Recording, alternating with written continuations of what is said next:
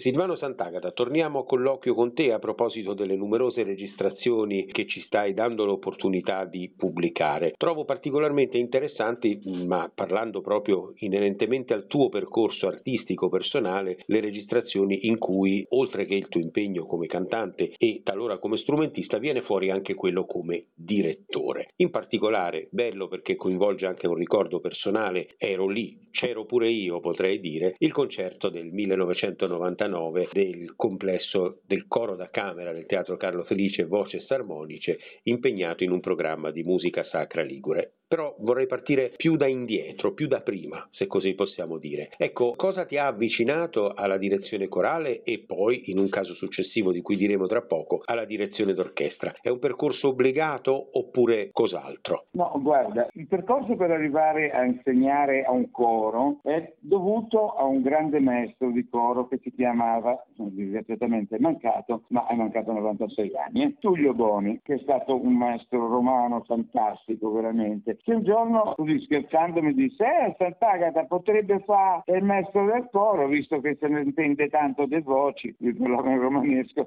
Io ho detto, maestro, eh, non sarebbe mica male. Allora mi ha dato qualche nozione lui, finite le prove in eh, teatro a Margherita, ci fermavamo un attimo e mi diceva, vede, lei dovrebbe trattare il coro in questo modo, era una persona molto, era un burbero durante le prove, poi era una persona dolcissima. E da quello è iniziato il fatto che ho preso un piccolo gruppo che già cantava, ma faceva solamente musica da chiesa, sacra, queste cose, e a poco a poco l'ho portato a fare la sacra, come si intende con orchestra e non più la, la messa, diciamo, e la lirica. Ecco lì, questo è stato il passaggio. Ecco, in particolare come ricordi questo concerto genovese all'Auditorium Montale del Teatro Carlo Felice? Erano i cosiddetti concerti denominati, concerti da Camera di Liguria, quindi una stagione di manifestazioni collaterali, potremmo dire complementari alla programmazione lirica e sinfonica, ma che aveva, lo ricordo, con, con con affetto, aveva un grande seguito anche, anche, di pubblico e sempre programmi interessanti. Questo poi sulla musica religiosa, sacra e religiosa in Liguria era particolarmente azzeccato e interessante anche perché arrivava in un momento di grande aspettativa del giubileo del 2000. Come ricordi quell'esperienza? L'esperienza deriva dal fatto che il direttore artistico di allora chiese se c'erano dei gruppi già pronti o, prepar- o,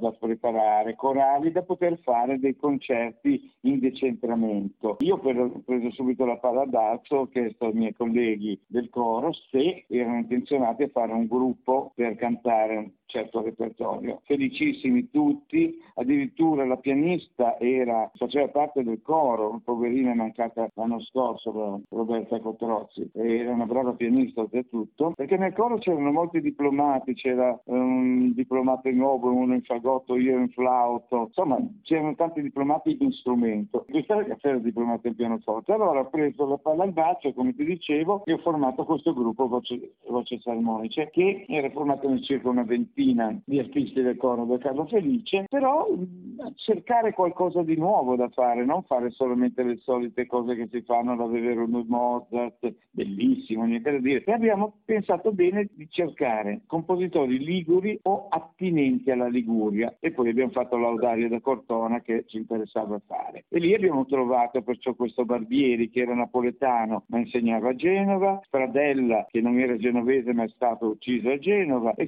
via di seguito seguito per poi arrivare a Fabrizio De André. Quel concerto lì in ogni caso è stato fatto a Pegli perché ne abbiamo fatto una bella serie di quei concerti lì, compreso all'Auditorio Montale e anche al Carlo Felice abbiamo fatto le tre Ave Marie, Pedemonte, Di André e Ave Maria Genese di Dodero. E vogliamo anche ricordare, direi doverosamente, hai detto il direttore artistico di allora, Niccolò Parente, che fu direttore artistico per eh, più di sette anni consecutivi del Teatro Carlo Felice, che ricordiamo con, uh, con piacere e con affetto mancato anche lui un anno fa, come la collega oh, che citavi. Che citavi. Detto questo, però, la tua esperienza direttoriale non si è per così dire fermata al coro perché hai diretto anche orchestra e coro insieme. Qui arriviamo alla messa di Mascagni registrata non molto tempo dopo, un paio d'anni dopo, a Bosco Marengo nel 2001. Ecco, parliamo di quell'esperienza, ma soprattutto della messa di gloria di Mascagni, che in realtà si conosce molto poco. Eh, perché noi siamo un po' abbastanza esteropedi e facciamo le messe di tutti i più grandi compositori tedeschi e non pensiamo che anche in casa nostra ci sono stati dei grandi compositori, magari più vicini alla lirica, tipo Mascagni, tipo Puccini e altre persone, altri personaggi. Io ho avuto la fortuna di dirigere sia la, me- la messa di gloria di Mascagni e di cantare quella di Puccini, che è meravigliosa oltretutto. Questa di Mascagni io l'avevo prima cantata, prima di dirigere, l'avevo cantata già diverse una quindicina di volte almeno e mi piaceva perché è un Mascagni giovane, ancora un Mascagni che segnava il conservatorio, che aveva scritto questa messa, perché non è difficile per l'orchestra, eccetto la solo del violino che è di tutto rispetto, l'aveva scritta per gli allievi del conservatorio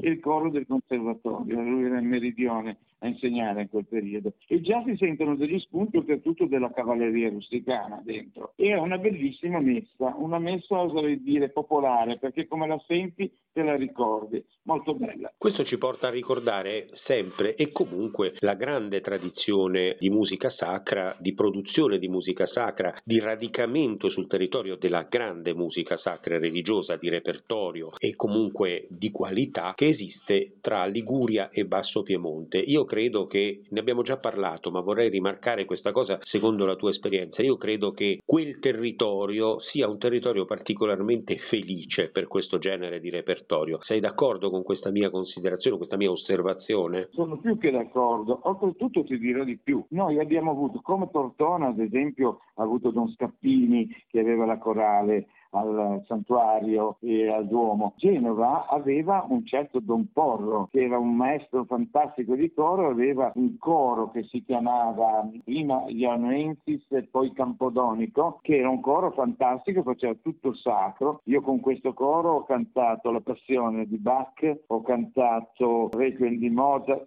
era un coro e faceva Don Porro, proponeva anche il coro per la lirica, perché abbiamo fatto Senti, senti comandato mi sembra con contrabbasso di Valentino Bucchi, il coro era preparato da Don Porro, era un'opera quella lì. Perciò ha avuto una grande tradizione veramente la Liguria insieme al Basso Piemonte per la musica sacra. Ecco, questo è molto rilevante perché poi alla fine la presenza di compositori, direttori, animatori musicali, operatori musicali di questo livello, Perosi e i suoi epigoni, tra cui Scappini, Don Porro, insomma, ha dato un po' il senso di una qualità complessiva che mi pare che sia sopravvissuta anche in un'epoca come la nostra in cui purtroppo il concetto di qualità si va un po' sfaldando, perdendo, diluendo in chissà cosa e chissà come. Sei d'accordo? Eh, come? Una, guarda, negli anni 70 si lavorava tantissimo per quello che riguarda sia la lirica che la sacra, decentramento, i comuni stanziavano dei soldi per fare, Oggi è difficilissimo, ti dirò di più, mi piacerebbe persino invitarti. E noi abbiamo fatto a Varazze una rassegna che si chiama Varazze Lirica dal 2009 che si fa, e poi si è fermata per la pandemia logicamente, si fa dal 2009 e abbiamo premiato i più grandi cantanti, Cavalier Leonucci, Bruson, Serra, Freni, chi più ne ha più ne metta, va bene?